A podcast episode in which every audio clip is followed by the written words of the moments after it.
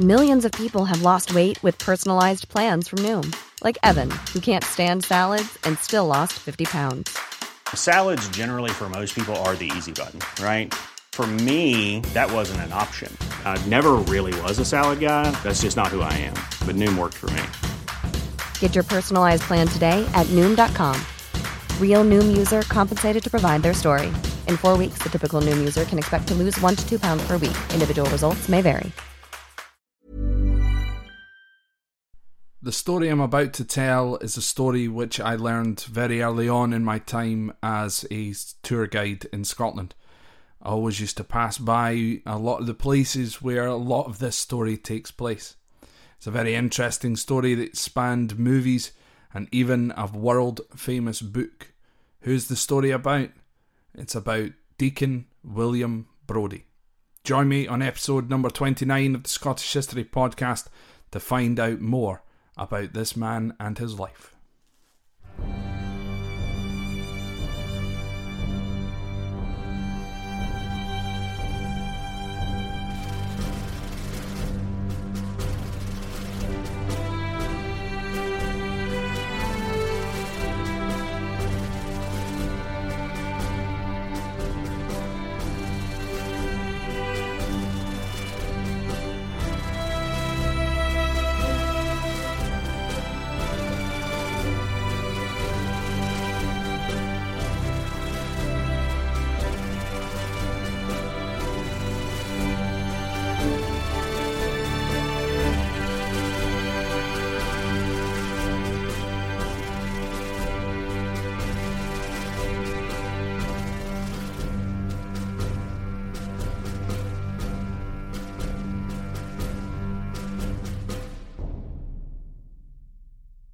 William Brodie was born on the 28th of September 1741 to a fairly well to do family.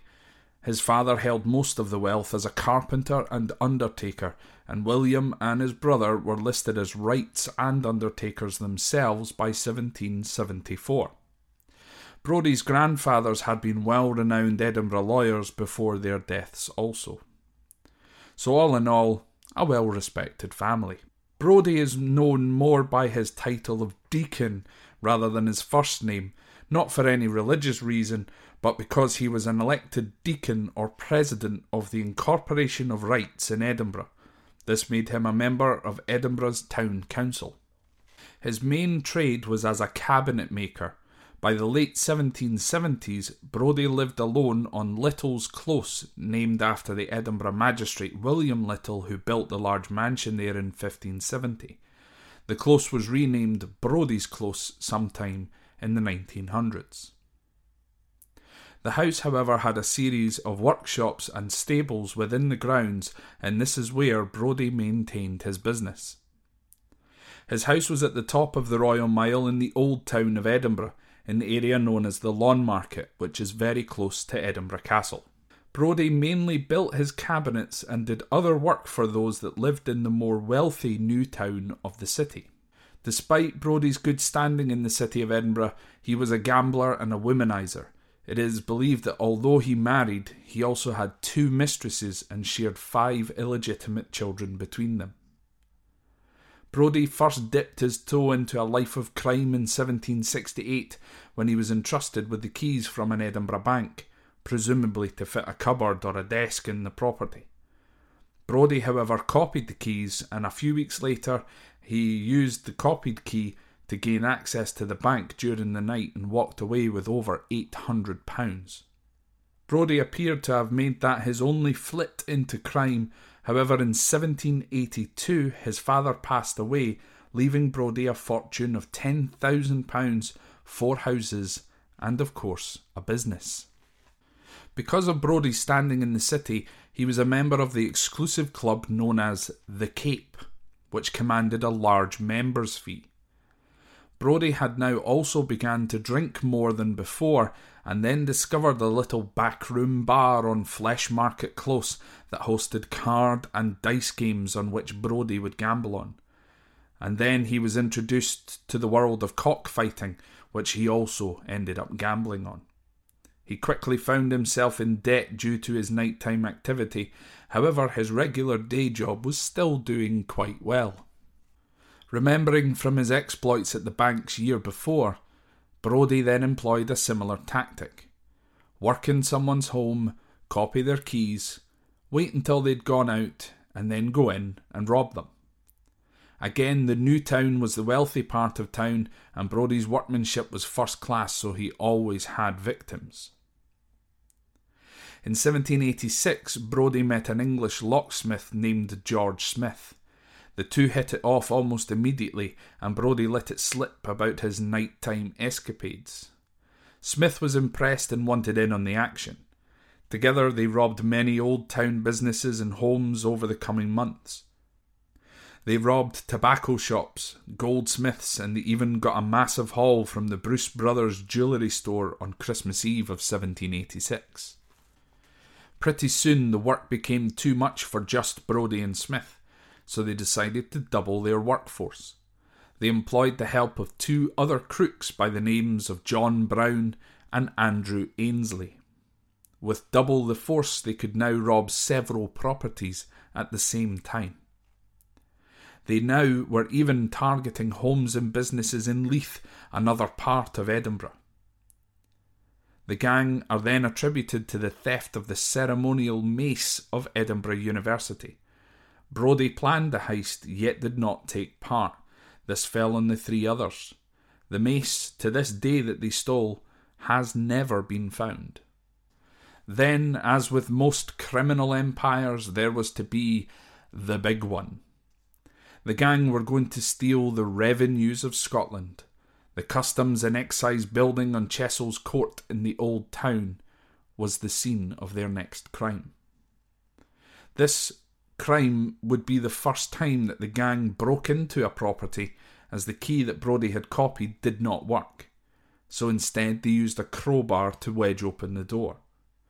It was also the first time that they carried guns. Ainslie was to stand watch, and if any alarm was to be raised, it was to be via a whistle that Brodie had bought the day before. The other three would search and rob what they could, whilst Ainslie remained outside. Ainslie would end up giving the signal as someone ended up approaching the building. However, no one inside heard it. The first they knew was when they heard and saw someone running around in the building. The gang quickly made their escape, taking roughly £16 in cash and a couple of bottles of wine. Smith secreted their tools and disguises in a wall nearby, and they split, with Brodie going home to change clothes, at which his sister remarked about, finding it rather odd. With the heat now on him, Brodie left Edinburgh and headed to London. He learned shortly before he departed that his three cohorts had all been captured, and at that time it was believed that no one else was involved. Until George Smith decided to talk. Smith was to end up holding a meeting with the sheriff, Sheriff Cockburn. Smith told Sheriff Cockburn of Brodie's involvement, and this was then collaborated with Ainslie. A bounty was then placed on Brodie of £150 with a £50 bonus if Brodie was to be convicted. Brodie reached London on the 12th of March, where he stayed with an old female friend. She too appeared to have some connection to crime herself, due to a letter which Brodie penned to a friend back in Edinburgh. Brodie ended up changing his appearance, and even with the bounty on his head, he was able to roam around London in full view of the London police without even being recognised.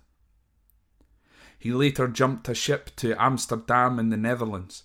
Brodie originally planned to escape to America, however, he ended up being seen and he was caught hiding in a cupboard in an inn in Amsterdam after someone tipped them off.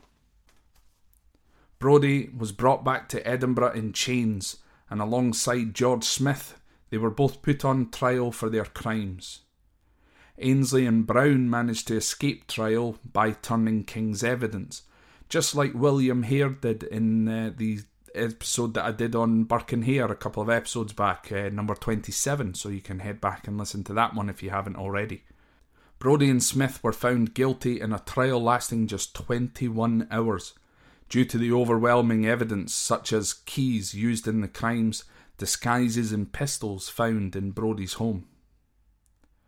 Brodie and Smith were hung at the old toll booth in front of 40,000 people just outside St Giles Cathedral and only a few hundred yards away from Brodie's own home on the 1st of October 1788.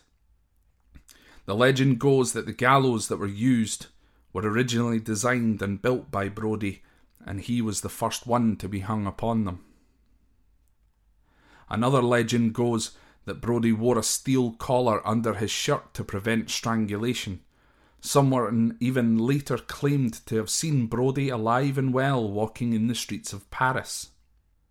However, it is pretty sure that indeed Brodie died on that day and he was buried in an unmarked grave. However, Brodie's name does live on.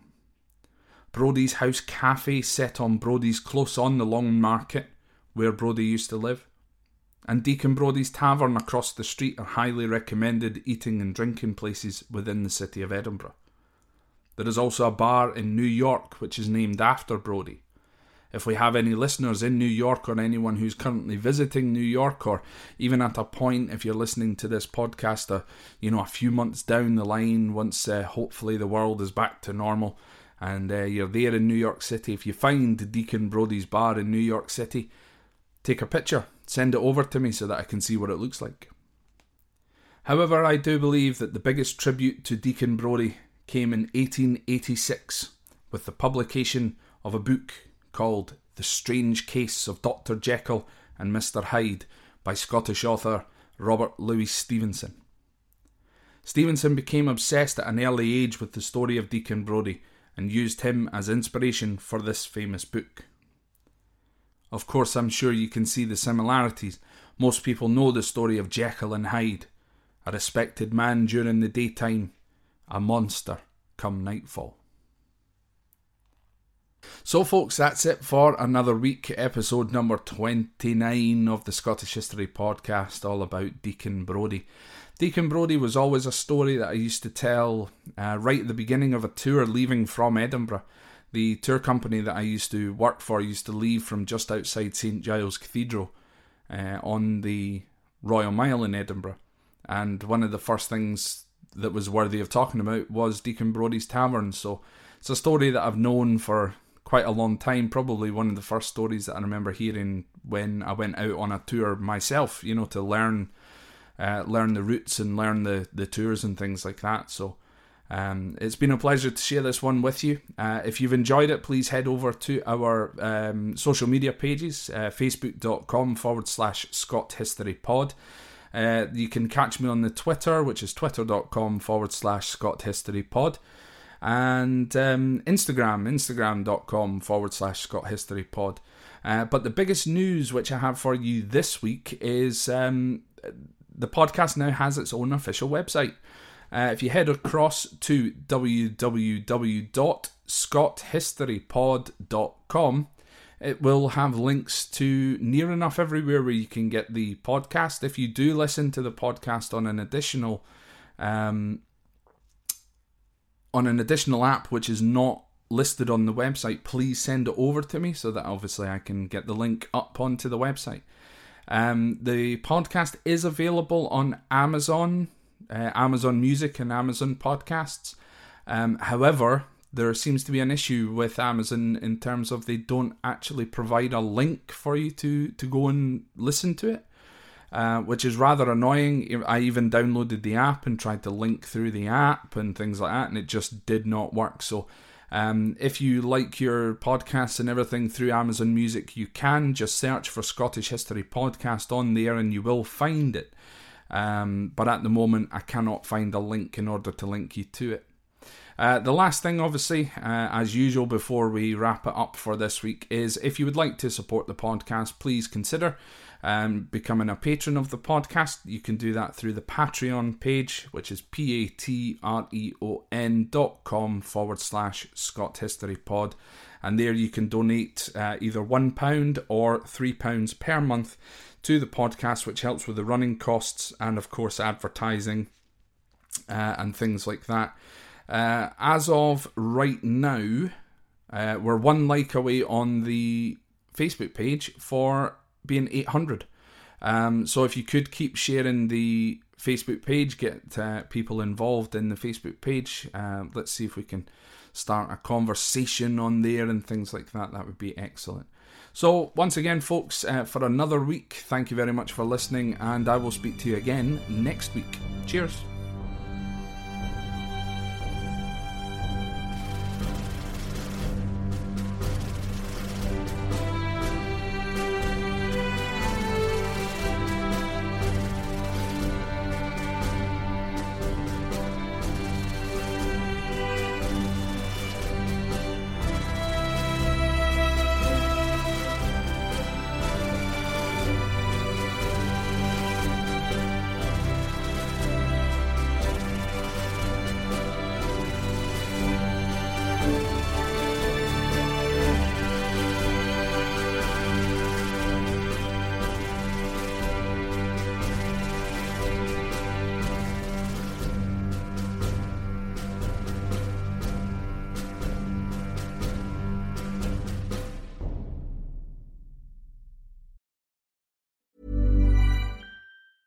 Mom deserves the best, and there's no better place to shop for Mother's Day than Whole Foods Market. They're your destination for unbeatable savings, from premium gifts to show-stopping flowers and irresistible desserts. Start by saving 33% with Prime on all body care and candles. Then get a 15-stem bunch of tulips for just $9.99 each with Prime. Round out Mom's menu with festive rosé, irresistible berry chantilly cake, and more special treats. Come celebrate Mother's Day at Whole Foods Market.